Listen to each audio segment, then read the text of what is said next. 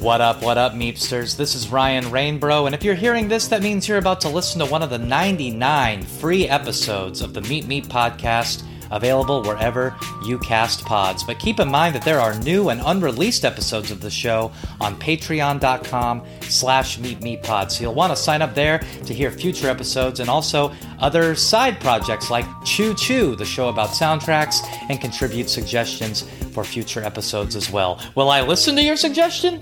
There's only one way to find out. Patreon.com slash meepmeeppod. Bye!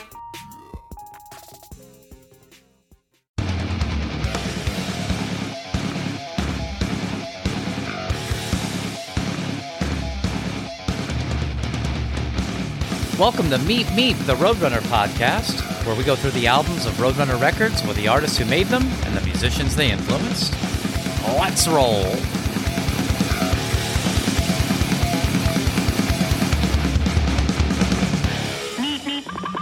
What up, what up, Meepsters? I'm Ryan Rainbro, and today we're going down to Raccoon City because it's all about the 2002 soundtrack to the motion picture Resident Evil, You're all going to die down here. Released by Roadrunner Records in March of 2002. So we're at the 20 year mark, 20 years of evil right next door, residentially. We are going to be going through many songs that are featured on the soundtrack today by maybe some less conventional artists that wouldn't normally be on the podcast, such as The Crystal Method, such as Adema. And those are the only two. But in the meantime, your very special guest, Ryan Rainbro. Hey, that's me. Is going to go through the other songs that are on this soundtrack with you. So the album opens with My Plague, the new abuse mix by Slipknot. This was essentially a single off of their album Iowa. The quote unquote new abuse mix was just kind of a cleaned up mix by Terry Date that was released for radio. Kind of some muted vocals in the sense of instead of them being like screamed vocals by vocalist Corey Taylor, they're kind of more sung. Kind of like you would hear a lot on their following album, Volume 3 but he still does have the potty mouth on this one, so it's not quite volume three. And it does cut out kind of like the bridge near the end of the, the song. But basically, a, a radio edit for that song. And there was a music video for it. There was uh, basically like a live performance of Slipknot, kind of interspersed with the clips from the movie. And hey, let's talk about the movie. Stars Milla Jovovich. Remember the Fifth Element? She had that cool hair that looks like Becky Lynch is trying to copy now. And uh, she works for the Umbrella Corporation, but is also facing off against the Umbrella Corporation, which is being personified by this little girl, Red Hologram. And there's uh, zombie boys and girls running around. And based off the video games, Resident Evil, that I used to play in the arcade, you could you grab the little gun situation and uh, shoot them up. First person shooter, they call it, but you know, third persons can be involved, second persons. I, I'm not here to rank people. All right. If you want to shoot something with a toy gun at Frankie's Fun Park, then that's up to you. So then after that, we have the fight song Slipknot remix by Marilyn Manson. And this is a, a song off of his Hollywood album, their Hollywood album. Their meaning the band. Uh, Slipknot remix, remixed by Joey Jordison of Slipknot, and also Sean McMahon, who uh, kind of recorded the early Slipknot material that their first kind of you know underground hit the mate feed kill repeat and more impressively and uh, notably helped record the spit it out demo. That got them signed to roadrunner records and also is the very same version that ends up on that self-titled album because uh, they could never quite capture the essence that they wanted to of uh, spit it out from those original recordings. So that's a interesting fact. Interesting fact about Marilyn Manson is he contributes more than just the fight song to this. In fact, he scores the movie. Uh, when director Paul W.S. Anderson took on this franchise, he was very inspired by uh, John Carpenter's work. John Carpenter, of course, my former co-worker on Halloween, and also uh, he did lots of movies, but he's known for doing the scores on his movies as well. And they're very, they're very. Um, I don't want to say atmospheric because that makes it sound like there's lots of, but uh, they're very tone setting. You know, you, you feel like it's an immersive experience. So Marilyn Manson teamed up with uh, a maestro by the name of Marco Beltrami, who also had scored the movie Scream. Remember? Drew Barrymore. She was supposed to be the star, dies in the first couple minutes. Spoiler alert. And also Tim Skold of KMFDM fame around this time. So very cool, and he uh, has about a half dozen little uh, scoring tracks at the end of this soundtrack as well, and they're they're on uh, they're you know throughout the the movie, of course, because that is what a score is. Then we got Something Told Me by Coal Chamber, which is off of their 2002 album Dark Days, which had uh, not even been released yet. So a little early preview. We had heard Fiend at this point, the single for Dark Days, and also Glow had been released. But uh, I don't think on the Scorpion King soundtrack. Shout out to Dwayne The Rock Johnson, who at that time was just trying to go by Dwayne Johnson. He didn't want people to associate him with wrestling because he was embarrassed. And now he's so not embarrassed. He's on the TV show Young Rock. Or maybe he's not on the show, but he it's his show. It's about him. I mean, someone portraying him is on the show, so he's kind of on the show in spirit, right? But something told me, uh, what a banger of a track. And I mean, poetry. Something told me to tell you not to tell me what to do. Bradley, gotta hand it to you. Love it. Dark Days probably the best Coal Chamber album. Maybe not my favorite, but also maybe my favorite.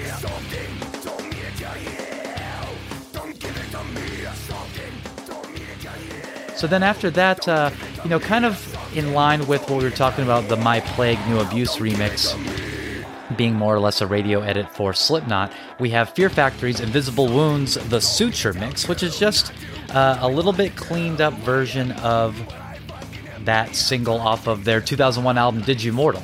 Rhys Fulber does do a remix on this Resident Evil soundtrack, though, of the Dig Everything and Nothing mix. It's a Rhys Fulber remix, and it's uh, pretty cool. You know, of course, Dig off of uh, Mudvayne's critically acclaimed classic at this point, LD50. So that's pretty cool. And, uh, you know, a little bit more Meep injection into the soundtrack.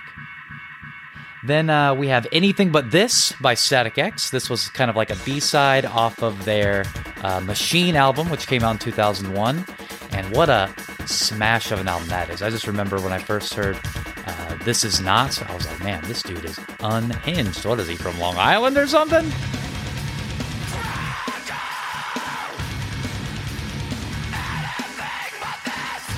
But no, Southern California.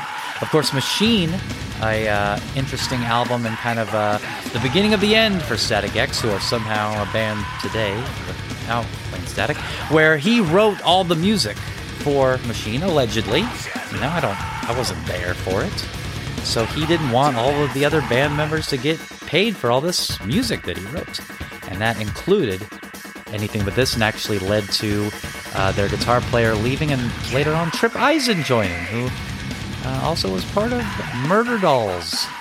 Uh, then we have Hallelujah by Rammstein. This was a a B-side off of their Mutter album. Um, it was on the Links 234 single, Links 234, big MTV2 smash.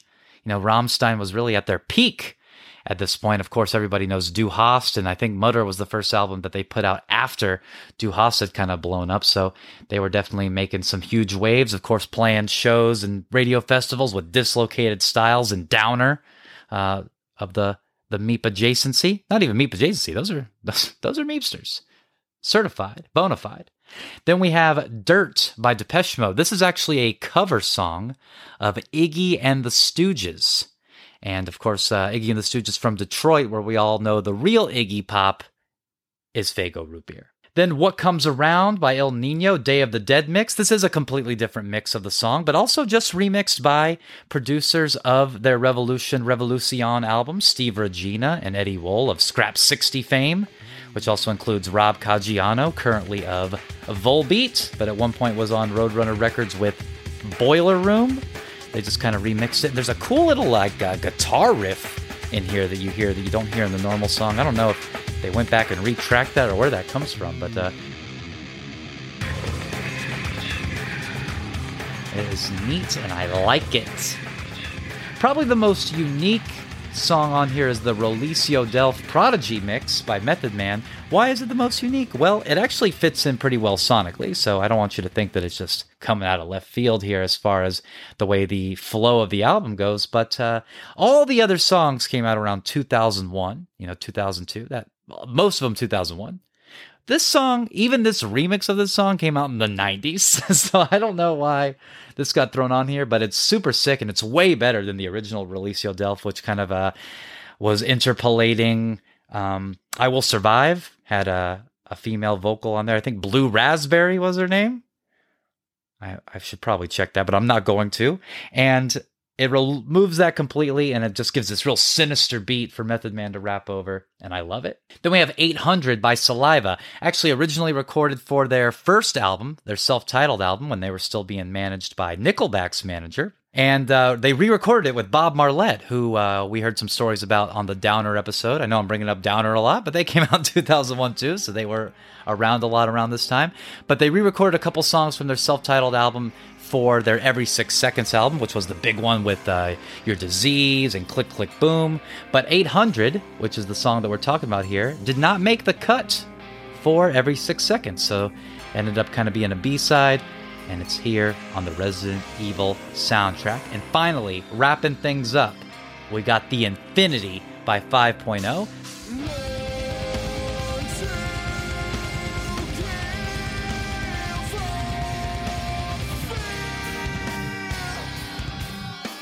one of the most I don't, I don't know if underrated is the right word because I feel like underrated implies that people are aware of it and they just don't rate it high enough. Probably just one of the most unknown masterpieces that are on Roadrunner Records. Not to say it's not completely known. I'm sure plenty of you know who they are, and I'm excited. That's why we're all hanging out together on the Meep Meep podcast. But as far as the world at large, 5.0 did not get uh, quite the proper exposure that uh, I wish they would have gotten, and I'm sure that they wish they would have gotten. But The Infinity is an awesome track. really combines a lot of the cool elements throughout the soundtrack as far as being a little bit uh, moody and, and tense and anxiety driven with a lot of the electronic aspects, but also has a little bit of a metalcore tinge, kind of them at their kill switch engagiest. So if you are not familiar with 5.0, please check them out. And uh, you can start with this song, The Infinity. And that leads us to the two songs we're going to be going into a little bit more in depth with our guests. First up, Adema, 2001, they put out their self titled album. Kind of getting a little head of steam because they're fronted by Marky Chavez, who is the half brother of Jonathan Davis, who is the singer of a band called Korn, who, uh, you know, in 2001 were already, you know, almost half a dozen albums deep into a Hall of Famer career. I guess four albums deep. Five? 2001? Issues had come out. When did Untouchables come out? Tell me. But anyway, Adema was one of three rock bands on Arista Records. And I will send you a Meet Meep shirt if you can tell me who the other two were at Meet Meep Pod. But their first song they ever wrote was called Everyone. And that's featured here on the Resident Evil soundtrack. And so we spoke to guitarist Mike Ransom, who did not make us pay a fee for our freedom to hear the inside scoop on how that song came to be, how the band came to be, and how these early songs influenced what they're doing now.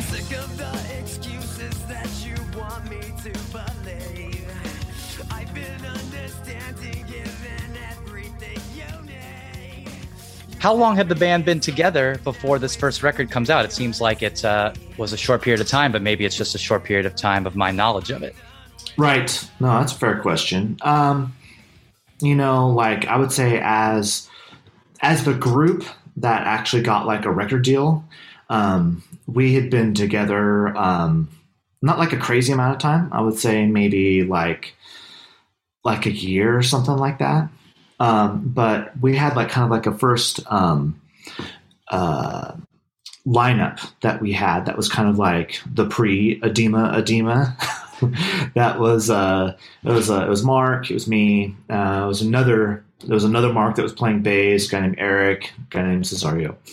Um, so that was kind of like the the pre Adema Adema that started like in 1998, and uh, I think we did stuff for like about a year and a half, um, and we played with other bands like uh, other Bakersfield bands and stuff like that, and we played in L.A.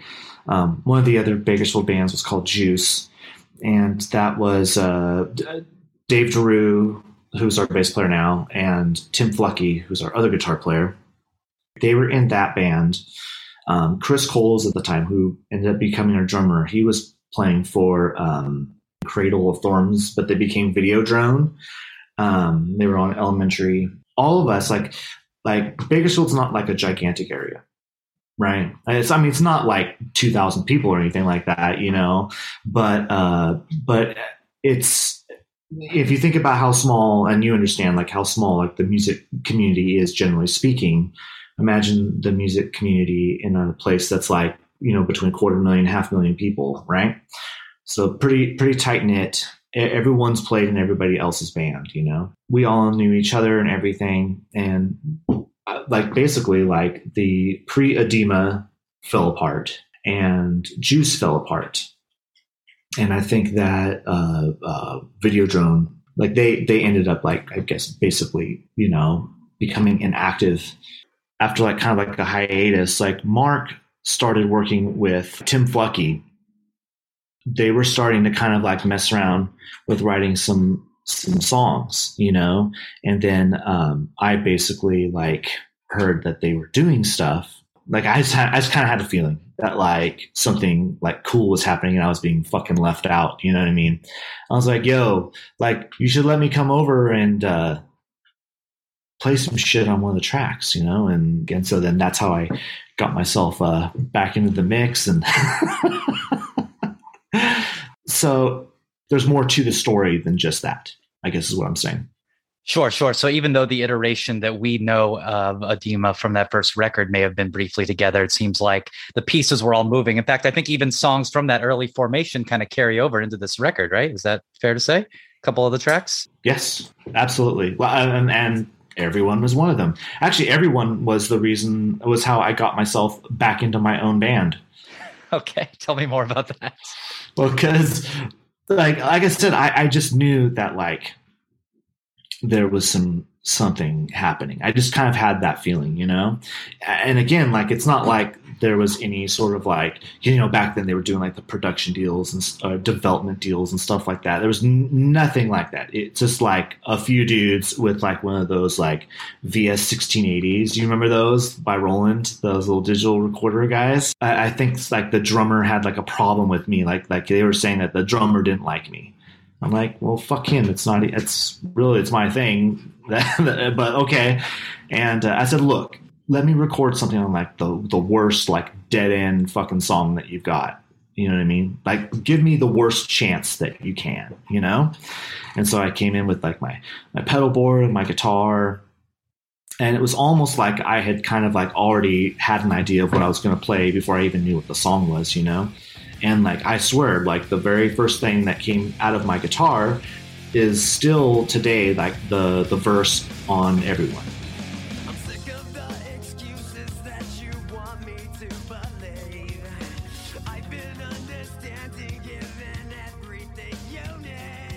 what did they even give you to work with that you were able to kind of lace over? Did they have like the verses of the, the melody of it written already? I mean, or and when you're saying you're you're coming up with this song, do you bring all of that to yourself? Like oh, you can hear it all at once. You hear the the combination of the sounds, or you're just legitimately playing these kind of like super compressed, you know, like almost leads because you mentioned like your pedal board. There's a lot of pedal and effects and stuff like that. Yeah, tons of bullshit. Um, like uh, I, I, would say, so on on everyone, like they had like a chorus. And I believe they had like the chorus, and I think I think Mark had already figured out like um, like like the melody part for that and everything. And so then like I kind of like played like this trippy, spacey thing that went along with the bass, and they're like, "Oh shit!" Like that's what it's been missing. I was like, well, why didn't you fucking call me sooner, assholes? Like, that's what I was trying to tell you. Come on, man. So is that something you were super into at at the time, and maybe even now, just like all those effects and pedals and things like that? Because there's so much of it throughout the, the album. in my earliest history as a musician, I was actually a horn player. Uh, I was a saxophone player. I, I actually I played in uh, Hoobastank for a, a period of time too, like dude, like mid '90s, like super ancient history.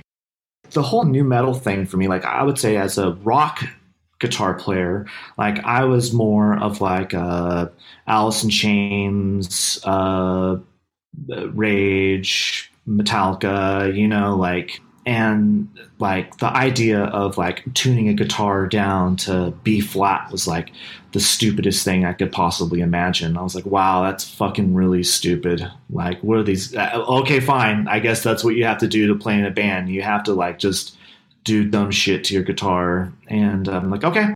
When it comes to play, playing with two guitars, you know, it's like having a place where you fit into all of that is what's what makes it cool.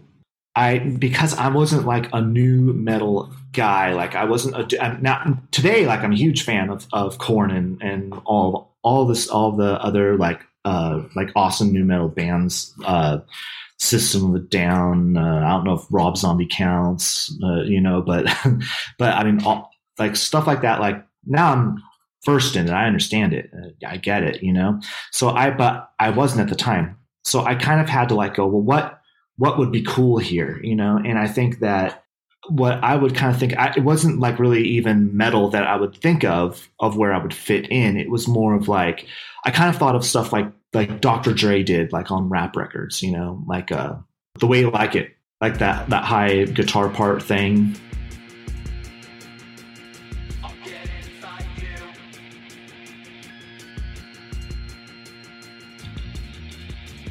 that's exactly what I was thinking. I was thinking of like Dr. Dre from like the Chronic, like that high like uh, moog stuff that he would do and everything. You know, like playing a playing something that's a melody that happens at the same time as the vocal melody. A lot of times, that's what I'm thinking of.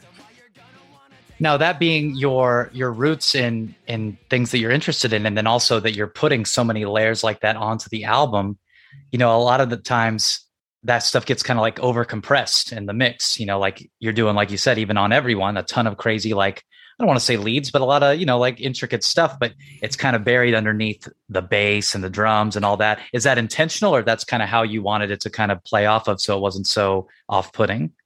No, back at, back then I didn't know any better. Um, it's where, where, wherever the, you know, the producers or mixer put it, but sometimes like you know there's a there you'll have a part that sounds like it's buried but then you take it out and then everything falls apart um, and then sometimes there's parts where it's like oh wow that's a that's a, a thing that really like caught me and is super cool you know? So it just depends on what functions for the song.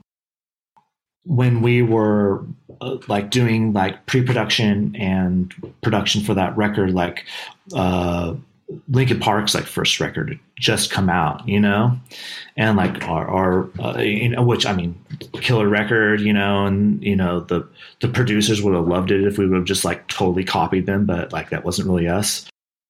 I love anything that's weird, you know, Primus, Faith No More, like that. Those sounds are really cool to me. So if I can do something weird, I'm going to I'm going to play that. So yes, everyone is on the Resident Evil soundtrack, and of course, you make the song "Immortal" for Mortal Kombat, which is also yep. a video game. Do you know that? I, I now oh, okay. Well, I know this because we wrote it for that. Like wrote it for that game. Yes, specifically. and I'm getting the vibe that you weren't a big gamer. So was that not was that a big deal for you? I mean, it must have been cool just in general to have anybody want you to write a song for them. But was that like, oh shit, Mortal Kombat? I remember getting in trouble at school for pretending I was Sub Zero. I, I was I was more of a Street Fighter uh, that that game, not like in real life. Uh, no, that wasn't me. But uh, but like uh, Street Fighter, the game was like my fighting game that I played. No, and, and dude, like actually, no, I've been like like not only am I a gamer, but like I come from a fucking long line of gamers. Like my my grandfather was was like probably the best I ever met. Like he on Tetris, he was unbelievable. Like unimaginably good. Like I, have like seen like little tiny rockets, like you know, like when like a little rocket shoots up or whatever. You know what I mean? Dude, he had like fucking like gigantic spaceships and space shuttles, and like just the shit was flying. I have no idea how he was getting any of it done. It was absolutely insane. You know, Mortal Kombat. Of course, I, I knew about that, and I did play that game like a few different iterations of that. And the guys, we were all stoked. I mean, everyone actually in the band like like is it does gaming, you know, uh, console and PC. Yeah, actually, so the the Song of Mortals for the game Mortal Kombat Deadly Alliance, but the sequel yep. or the one that comes out after that, I should say, Mortal Kombat Deception, had a like mm. mini game built into it called Puzzle Kombat that was like Tetris Mortal Kombat, and I was. I would lose sleep over this game. It was like the most important thing in the world to me. Do you have a favorite tour that you did for this uh, first record? Well, okay, but for sure, like hands down, was the first Projekt Revolution tour. Um, that was insane. That was that was like one of those things where you just you just I had never like seen some shit like that in my entire life, and definitely never played. You know what I mean? Because every night you're playing for like 15, 20,000 people, like just, and it was every night completely slammed. Like Linkin Park was just absolutely ridiculously good. Like just, like it embarrassed me to be on the same stage. Like that's how good they were. And I was like, fuck. Like every every day, like you just throw your guitar off stage, you know. But but at the same time, like it, it was, you know, the fans were coming there to have fun. You know, it was that shit was out of control. Um, and, and then I also have like a, a, lot of like nostalgically uh, our first like good tour that we did after like because when we we first recorded the record they sent us out on tour. They just like just get the fuck out of here just play clubs. And um, before the record was ever released you know which was smart because like like it took a while for us really to like get our legs under us like as a as a live band you know? Like and the beginning was like we were in a van, like playing for clubs, maybe three or five people there, you know, like including the people that work there. And it was just like, fuck, like, is this like, because we thought we were a big deal, and then we do that, and like, okay, so we aren't shit, like, and then, and then, uh, um, our first really good tour was with uh, Staind and that was like when uh, uh, that it's been a while song was just fucking like you know number one massive. And that's when we started playing for like we, after that like like things were like we we even did like good like headlining stuff after that you know what i mean? But that was like the first time like oh fuck there's like not only are there people here but there's um a shit ton Not only is there more than five, there's actually a shit ton of them. So with uh going back to everyone, with that being like the first song that you guys as this unit write together, mm-hmm. did you think at that time, or did you feel like at that time, like, oh, this is the song? Like I know, of course, later on you would get these songs like Giving In and the, the way you like it, that you probably had these aha moments, but at the time where you're like, oh snap, like we really have something here, and this is going to be the song that kind of puts us on that next level. Like this is the next step in our in our evolution as just friends making music. Oh, this is the way it's supposed to be. I think the aha moment, and what I would say is probably the aha moment for everybody else in the band, wasn't so much a song as it was once we finally got like the actual five dudes in the band in a room together playing the songs together. The last guy to join the band was Chris, and we we had this other drummer um, who didn't like you, so you made sure to get him out of there and bring. He was a he was a dickhead. He was an idiot too. He's still an idiot. He ended up getting kicked out of the band for like trying to hook up with our singer's girlfriend and uh, so then we had to find and this is actually we kicked him out of the band after we had like found like producers that wanted to make a demo and like then they were the guys that did the the actual uh, first record uh, tobias miller and uh, bill appleberry like they're like dude we love your shit. We want to produce it. Um, we're going to make a demo and we're going to shop it and get your record deal. Do you imagine after that then you try to hook up with the singer's girlfriend. Like talk about self-sabotage right Well, let's put it in context. Not just the singer's girlfriend, but we're talking about Jonathan Davis from Korn's little brother's girlfriend. So you're really uh, blacklisting yourself there. Oh, dude. Well, you know, and, and, okay. So aside all of that, he had more of like kind of like a metal style, right? He was he was uh, he was a super talented drummer. Great, kind of like a standard metal drumming, right? So the day that Chris came in, and we had like some of the songs written, like just a few of them, right? Like uh, I think everyone, um, Pain Inside. So Chris came in. He's like, um, I noticed that the other guy, he was doing more of like kind of like a metal thing, whatever. I'm I'm I, I kind of hearing the songs actually like being played more rock style on drums. Like, is it okay if I do that? I don't, you know. And we're like, yeah, just do your thing, sure. And like I would say maybe like two measures into whatever the first song was that we were playing, it was like, this is it.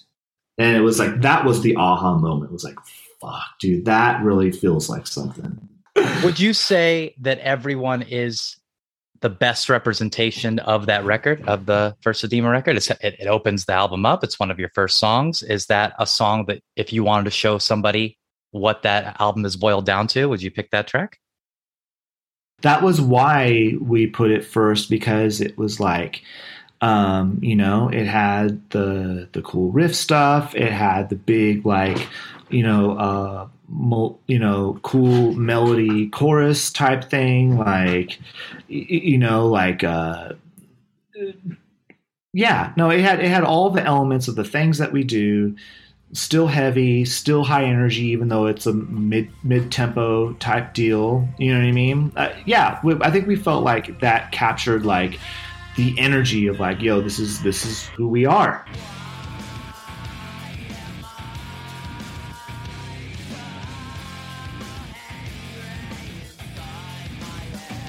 Thanks so much to Mike for the inside scoop on the early days of Adema, and you can check Adema on their current days this summer on the Nu Metal Revival Tour. You can see those dates at Adema Music on Instagram, but they're going out with Flaw, whose only original member is their vocalist, Crazy Town, whose only original member is their vocalist, Hed PE, whose only original member is their vocalist, and Adema, who are all original members except their vocalist. Seems like they could have condensed the members and had a little bit of savings. You know, gas prices are not cheap from what I'm hearing, but they'll be taking four vehicles out to these shows. So take your vehicle out to them. I'm going to try to check out the one in Towson, Maryland, as soon as I find out if that's how you pronounce that city's name. Next up, a legend. Truly, a legend. The Crystal Method, also featured on the Resident Evil soundtrack, with potentially their most popular song of all time, Name of the Game. And Name of the Game is actually such a huge collaboration you might not be aware of. So, first of all, the guitar playing on Name of the Game, Tom Morello of Rage Against the Machine, okay? The scratching on Name of the Game, DJ Swamp of Beck fame, also featured on the Two Skinny Jays album Volumizer. And the rapping on Name of the Game is Ryu from at the time Styles of Beyond, but would later go on to be in Fort Minor with Mike Shinoda from Linkin Park. Scott Kirkland from the Crystal Method took the time to let us know how that huge collaboration came to be.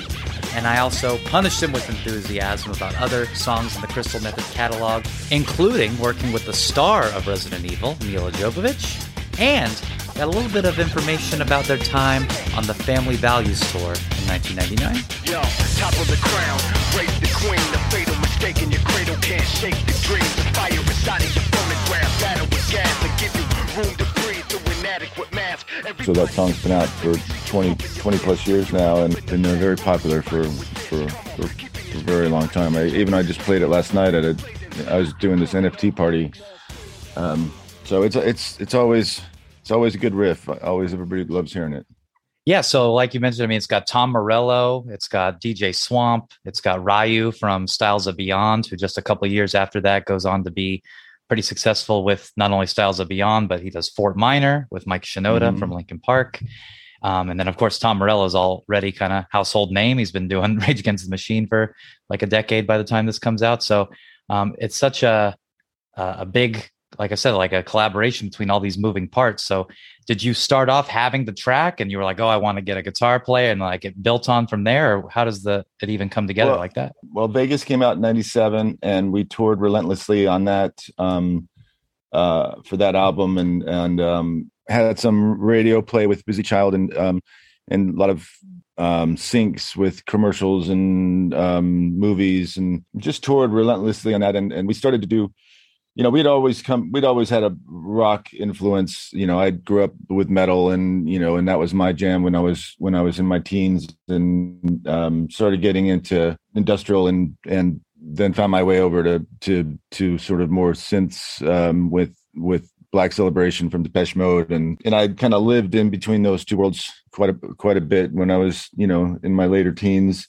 you know, listening to you know, um, Master of Puppets, you know, with air air drumming in my living room, um, and then also you know you know being fascinated with the synthetic and cinematic sound of of Depeche Mode, and so uh, even when I started doing demos um, before I met Ken, when I was just you know in my, my bedroom, I had guitars you know, you know, because I had taken I had taken actually guitar lessons from Mark Slaughter, um, from uh, the band Slaughter, um, many many years ago. And um, but when I discovered since uh, the synths and and computer um, um, sequencing, I, I left the guitar. I was never I never had the patience to sit and play one instrument for you know hours on end and it just i was either didn't feel i was uh, you know i was going to ever get good at it or just didn't have the patience for it so um as we were starting to work on um, our second album, we had gotten word from a friend that he, that had just interviewed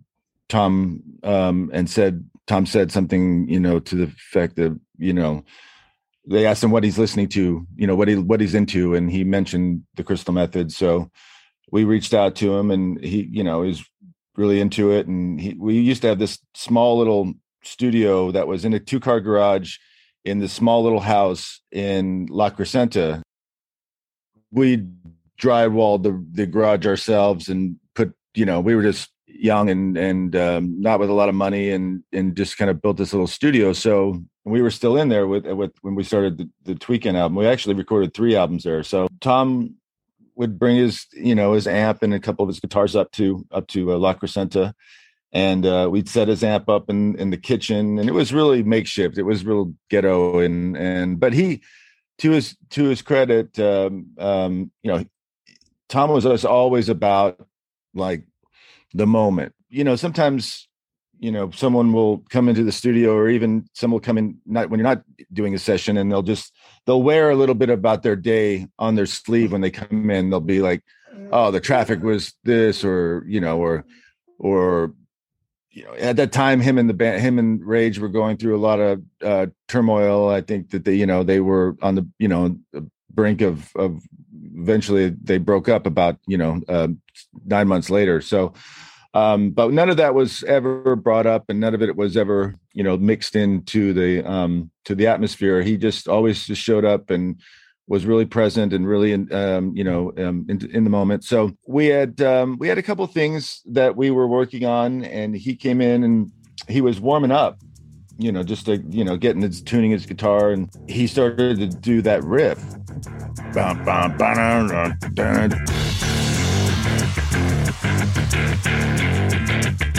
and we were like wait what was that you know what was that he goes what was what and he's like, I'm we're like you just that riff that you were just playing. He's like, I don't know.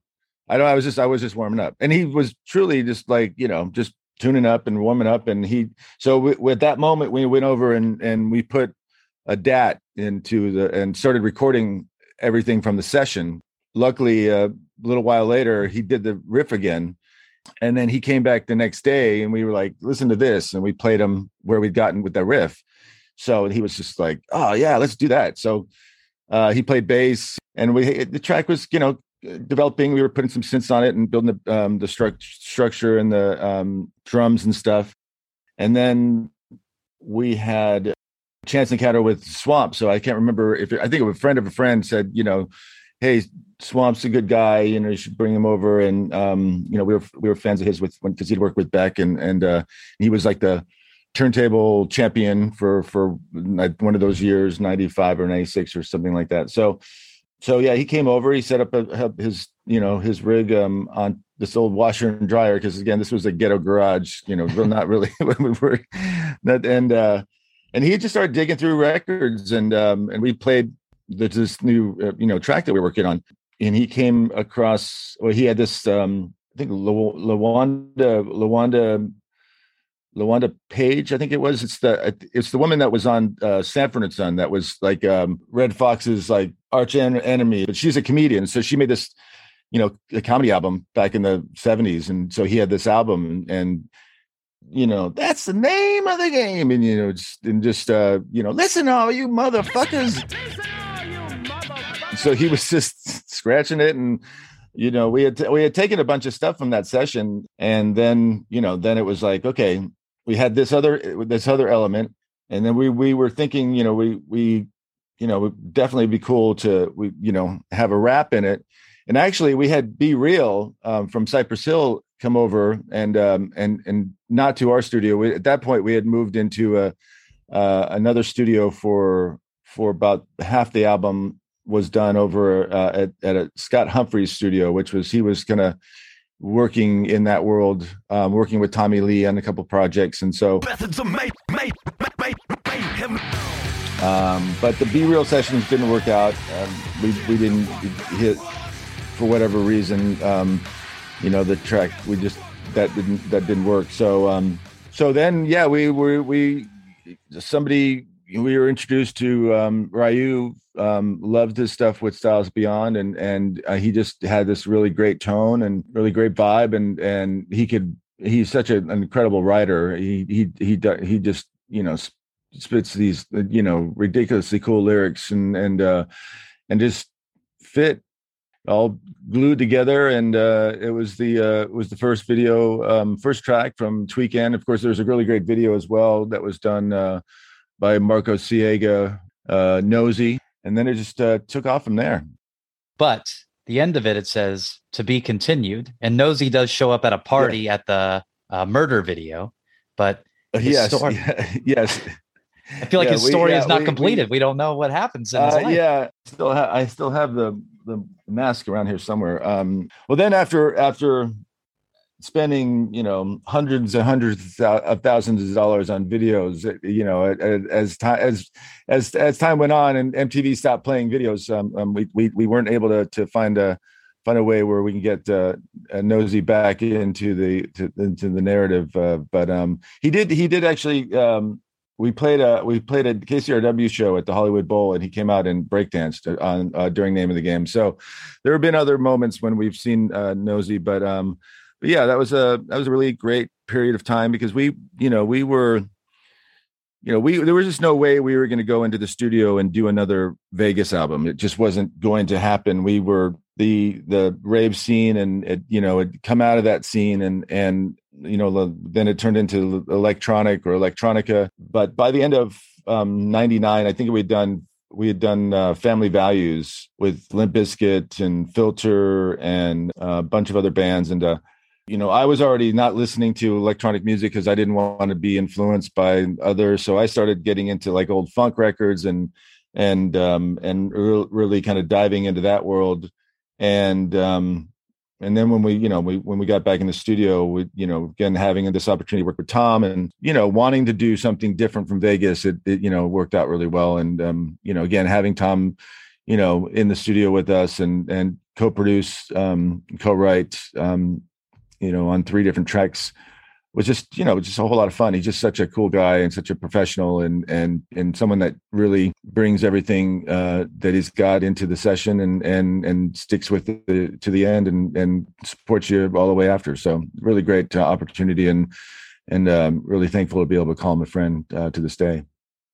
Yeah, that's so cool that it's just like a organic uh, collaboration between the two of you. Because what I would imagine is that you had the base of the track, and you're like, "Oh, guitar would be cool." Who's like a cool guitar player? But it sounds like it was just you guys kind of almost jamming for lack of a better word and uh he comes yeah, up with that yeah very traditional way of uh, i mean of course we you know unlike others uh with instruments in our hand we we were um guys that took the samples and took the parts and then rearranged them and you know, and and um, there were there was there was a, there was another song, uh, "Wild, Sweet, and Cool," which which was that might have been one of the first things that we worked on.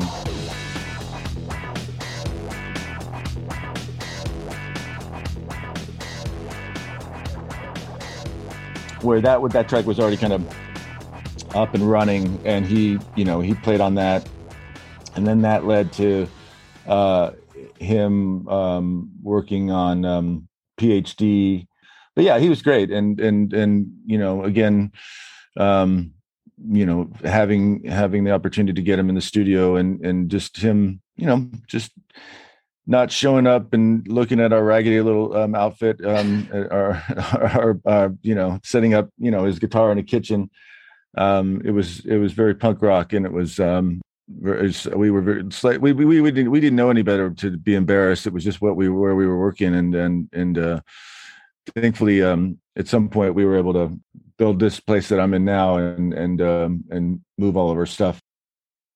Were you ever like, "Hey, Tom, what do you think Zach's doing right now? You think he wants to come rap on this song?" no, we never, we never. Uh, you know, I can't. I, I, you know, honestly, I can't. I can't say that we didn't um, uh, didn't ask him, but um, he just always had a way of like keeping all that other all of his other projects and things you know out of the session that he was in obviously obviously they gotten back together and have done a few many many shows since then but when they initially broke up their last set of shows was uh at the olympic down in um, downtown los angeles where they did like two or three nights in a row and we we we were fortunate enough to be you know in the crowd for those shows and and then of um, we did a remix of uh, of a track off their covers album. Um, and then later on, when he was doing Boots, um, they had another project. We'd done a remix for that band as well. Um, so yeah, always great to to see him and and really proud of the stuff that we were able to make together. You mentioned that between Vegas and Tweekend, you do got do the uh, the Family Values tour, which is a I mean it's a rock tour. You guys are yes an, an electronic act doing the Vegas songs on this rock and roll tour. So did that energy influence you at all to want to go more towards that rock direction? Because once name of the game comes out, then you got Born Too Slow. I mean, it like continues like your your bigger songs for a solid period of time are kind of rock based. Yeah. I, I mean, um, you know, again, I'm I'm always, you know, I never shied away from um, from what I loved and, and what I grew up listening to. Again, that's a lot of that was already a lot of the rock element, if you will, was in Vegas through the way we distorted synthesizers or or synth sounds or or used uh, you know big heavy drums and and um, you know the way that we compressed stuff and and um, I guess it was just sort of more.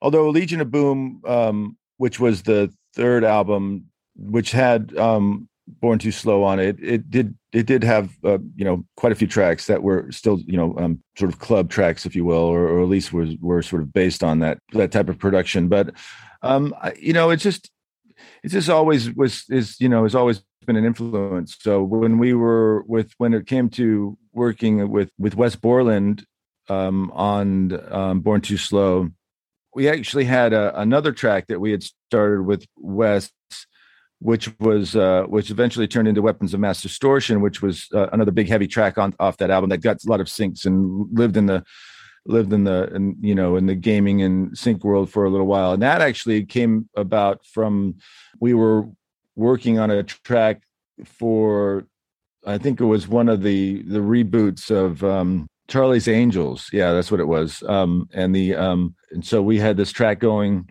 that was kind of for a, a, scene in Charlie's Angels, but but what they had what they had edited in was a Prodigy track, and so they were really really happy with the Prodigy track, and and um, the uh, the Weapons of Mass Distortion track didn't end up going on, so um, that just that came back to us, and then we finished that, and then of course we wanted to have um, you know, we really loved the stuff that we had done with Wes uh, in those sessions. And so we had him back over the studio and we had, and that was a little bit more, here's a track that we've got, you know, he, you know, immediately found a riff for it. And then our longtime A&R guy, um, John Seidel had, had come by one day and he was listening to stuff and he, you know, he's like, oh my God, I just, I was just, uh, do you remember Kyuss? You know, and we were like, yeah, yeah. He's like John Garcia, the singer for, for Kyuss. I just like talked to him uh, recently, and he, you know,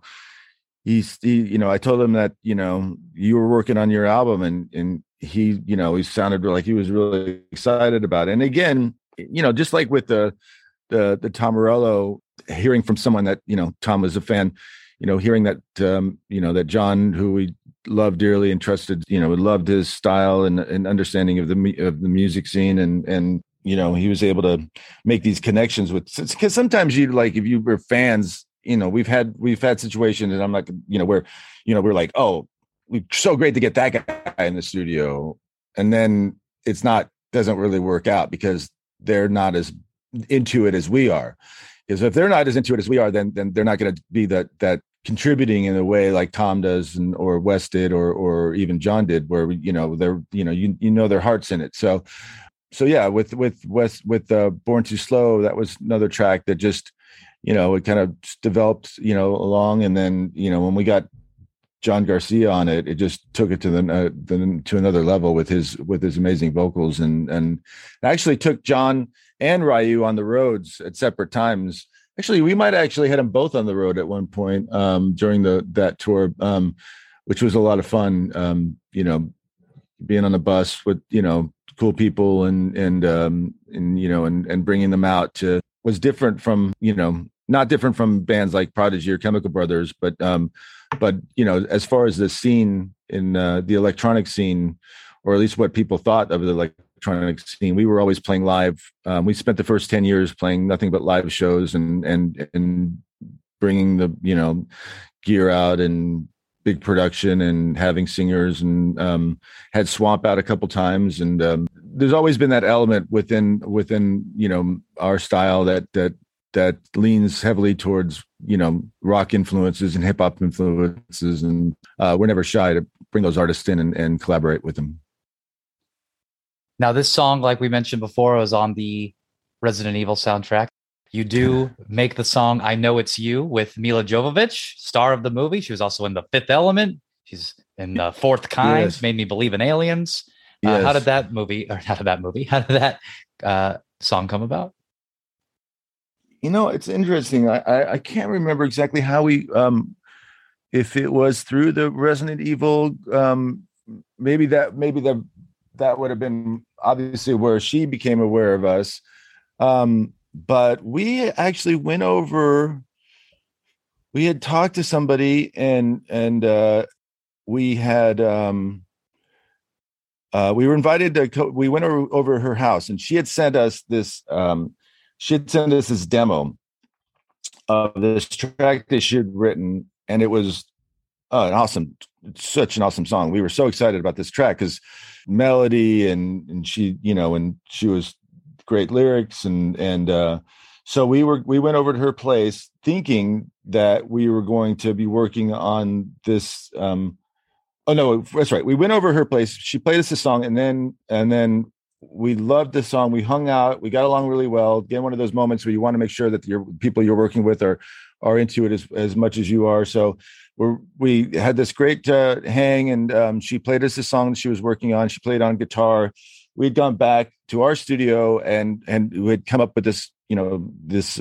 structure to go along with this this track that we had only really heard because she didn't give us a copy of it. We only heard it. So you know we tapped out the tempo and kind of got an idea of what the tr- song was. And so she was going out with john frusciante at the time.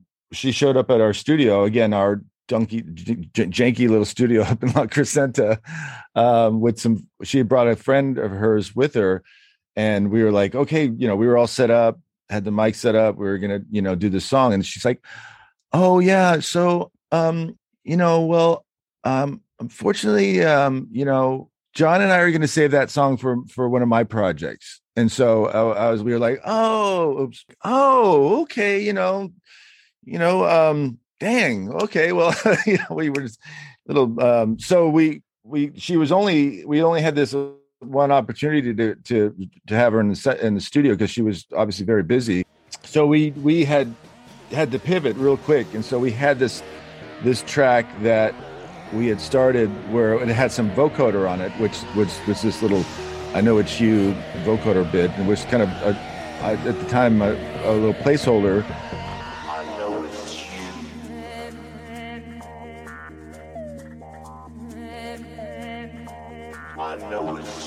So yeah, we we so we she just started to we played that and then she started to to just mimic that, repeat those lines, and um, it was it was interesting because um, you know it just how at that moment things just shifted on the, and the balance of of, of with the track that we thought we were going to work on, what we ended up working on, and in the end.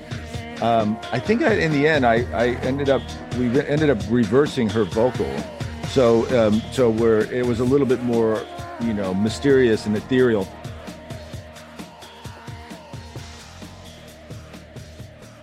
The track was really cool track. It was one of my favorites um, on the album. I, you know, if if we were, if I would have been able to do it over again, um, I, I think I would have been would spend would have taken a little bit more time to work out lyrics and and find a melody for it and but you know we we, we just we we we worked with what we had and um and uh and you know and and you know finished the track uh, with what we had and you know and um one of my good friends is Danny Lohner, so he's he's he's has worked with her on a couple things, and um, so, um, but yeah, she's she's awesome. She was really lovely and and super kind, and and obviously very talented, and and um, and and and, and unfortunately, I don't I don't think a lot of people really heard her, you know, in in that context as a as a singer songwriter because she definitely, um, you know, obviously the acting stuff you know took off and she's been a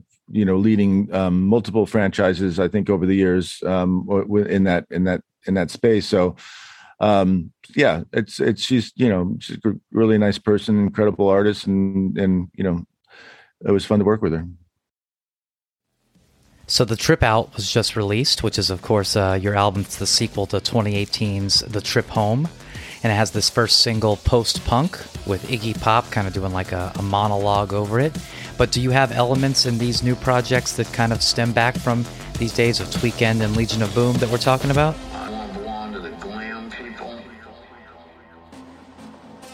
Ken retired um, in 2016. I, have been, um, you know, I've been kind of exploring these different um, sides of, of, of my um, musical instincts. So the trip home was a little bit more cinematic because I had gotten into doing some scoring and and and some different things, and so I, I kind of like the idea of, of of creating something that was felt like it could be a score to a movie that that that you you know that that's out there that you know you come across digging in some you know um you know and and some through some vinyl and you come across you know this the the sort of the the score to this for this project so is sort of in that so the trip home sort of lives in my mind in between um, Vegas and Tweekend, and uh, takes that approach of of kind of coming at it in that sort of cinematic way.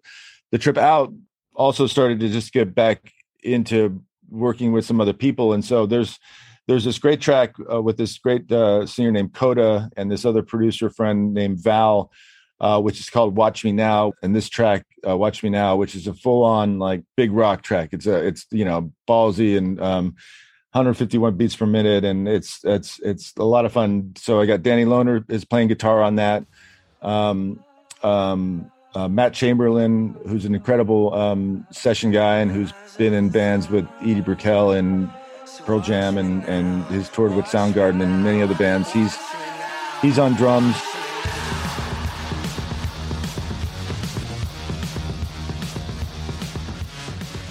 It fits really well within the world of, of name of the game and Born Too Slow and and uh, um, something that's gonna that's gonna add another chapter into the to the the lore and legend of the Crystal Method. So uh, really excited for that. And you said this new song is 151 beats per minute. Yes, 151. Yes, 151.1. I think it might be. Yeah. And yeah. how do you determine that additional 1.1? Yeah, just... yeah. Well, was that was that was uh, yeah the uh, there's a track uh, with Billy Dean Thomas, really great uh, uh, rapper called uh, Act Right, and that one is like uh, 90, 94.3 or something. Like yeah, it's one of these where, where you know just um, I always have to remember those when I'm um, when I'm you know when I'm laying things out and and um, and uh, I'm putting things on the grid because sometimes if you if obviously that little point one will will shift things off the grid, but um, yeah, and the, and the Iggy track was was one that uh, my friend um, Hyper and I had started, and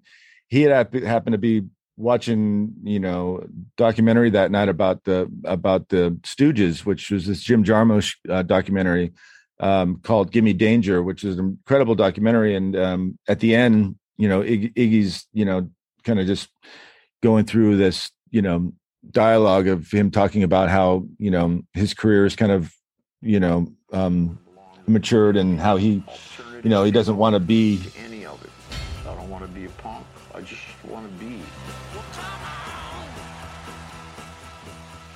You know, punk or rock, or he doesn't want you know he just he wants just wants to be me is what he says and so um you know immediately uh you know we we sampled that and you know and started working that into the track not knowing whether or not we'd eventually be able to use it because again it's you know it's iggy pop it's a documentary you know jim jarmusch you know really great filmmaker so um to both of their credits they they they were into it. They worked with us, and we were able to to to license it. So that um, that that was a lot of fun to work on. And and and actually, I ran into Jim Jarmusch when I was in New York. Um, randomly, I I was doing a show, and he, and he was it was a double header. So they were clearing out the show that was before, and he was there watching a band. And so um, I went up and and you know and introduced myself and he couldn't have been kinder and and was like oh i'm so glad it worked out you know i've been you know i told everybody that you know, we love the song and and um, you know, and just you know, told everybody just make it happen. And you know, I'm glad the lawyers were able to figure it all out, and you know, we're you know, you're able to get that done. So to make that connection um, with with Jim and find out that he and Iggy were into the track. You have the song "Put 'Em Up" with Yelawolf. Yes, yes. And that was used for WWE's Vengeance pay per view. Mark Henry, world champion. That was one that we did for the um, for for the we scored a scene in a in a the robot movie with um, uh, um, Real Steel, and so um, the scene uh, didn't have yelawolf in it, but um, but when we when they wanted to release uh, the soundtrack or a soundtrack to that, they um i guess it was uh, actually um travis barker. Yeah barker yeah uh, he he was a executive producer on that and he was the one who suggested Yelawolf for that track i we um actually it was funny i ran into um where i was i was playing a festival and uh with yelawolf and um back in 2019 and uh there was this really gnarly uh, lightning thunderstorm that came through. But while we were waiting out the storm in our in our you know it, we were I was parked in a in my car because I had already played the day before and I was just there to see and I thought this is going to be the this is going to be like the fucking greatest little lineup for me as a fan.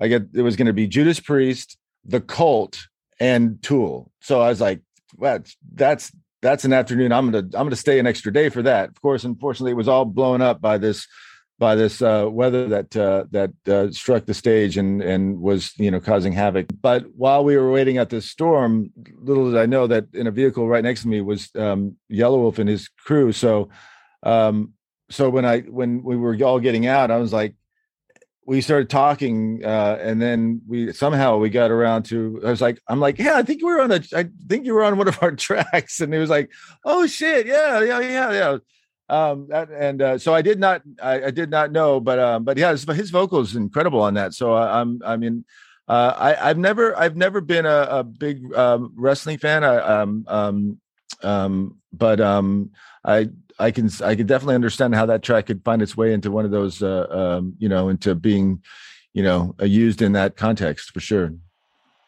All right. Well, you kind of mentioned it a little bit before, but I would love to talk to you more about the Family Values Tour 99. I mean, that had to just be crazy, not only just being on it in general, but being on it as the Crystal Method. I say this to you tonight. Let us not forget there is hope. That was a weird tour because, uh, well, I mean, obviously we were we were you know the unicorn in the room, um, um, doing our own thing and and winning people over, you know, one um, beat at a time. But um, Fred Durst, uh, we were talking to him at one of the after parties, and he's like, "Man, I want to come up and do something with you." And we are like, um, "Oh, okay." So I we I wrote this. We wrote this song on the bus, um, and um, and uh, played it for him, and he's like, "Yeah, cool, cool, cool. I'll come out to I'll come out tonight." And uh, and so he comes up on stage, and we're playing. We you know we're playing the song, and he's like, you know, he's got some lyrics, and then he's like, "Fuck Crystal Method, fuck Crystal." Like it was just like a really odd, um, odd uh, moment. Like he, you know, it, it I guess, and to his mind, it was you know, um, you know, a, an endearing, uh, you know, moment uh, where you know, we, and then he then he then he did it from the front of house.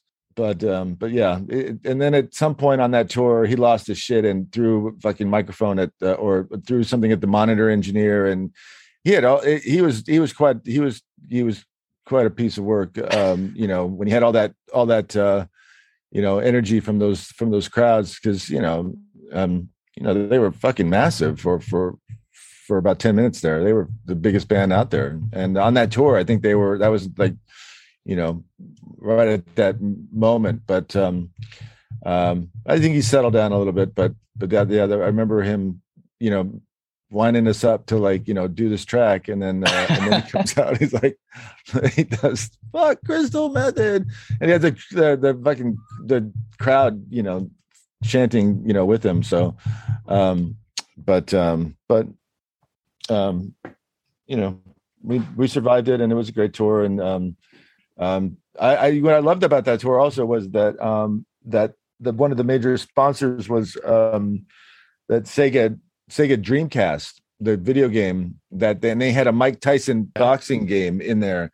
And one of the things that they would do to tie in with the game was they would have um they you'd, be able to win. So the punters would be able to win a chance to come in to sound check and play. Um, so they put the game up on the big jumbotron, and um, you would sit at the. You know, they had this little VIP couchy area that was like in the middle of this in the room, and they people could play the video like you know play play the video game with against like their you know against the bands so it was that was that was quite a lot of fun, um, and it was a really cool um, system for the time. But um, fuck, that was '99. So that I mean that's that's 23 years ago. That's crazy. Um, time flies. You should have challenged Fred to settle it in Mike Tyson's. Yeah, yeah, yeah, yeah, exactly. Yeah, uh, yeah. I remember he was like, "Well, dude, dude, no, it's cool. It's nothing but love, man. Nothing but love."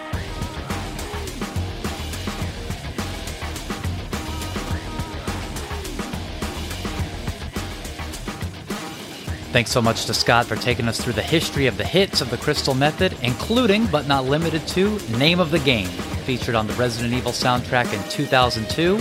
You can follow Scott on Instagram at The Crystal Method, and he's on tour all the time, as well as The Trip Out is out now, available on all streaming services, and you can get that nice vinyl edition at thecrystalmethod.com. Thanks so much for hanging out at the Meep Meep podcast with me, Ryan Rainbro. Check out bonus episodes, including an extended conversation with Mike Ransom from Adema about their self-titled album on patreon.com slash meepmeeppod. Buy the t-shirt. Meepmeep.bigcartel.com. Money back guarantee that it's comfier than your Furnace Fest t-shirt. And, as always, new episodes constantly coming as I release them. This is Meep Meep, and yes, that's the best that I could come up with. Bye!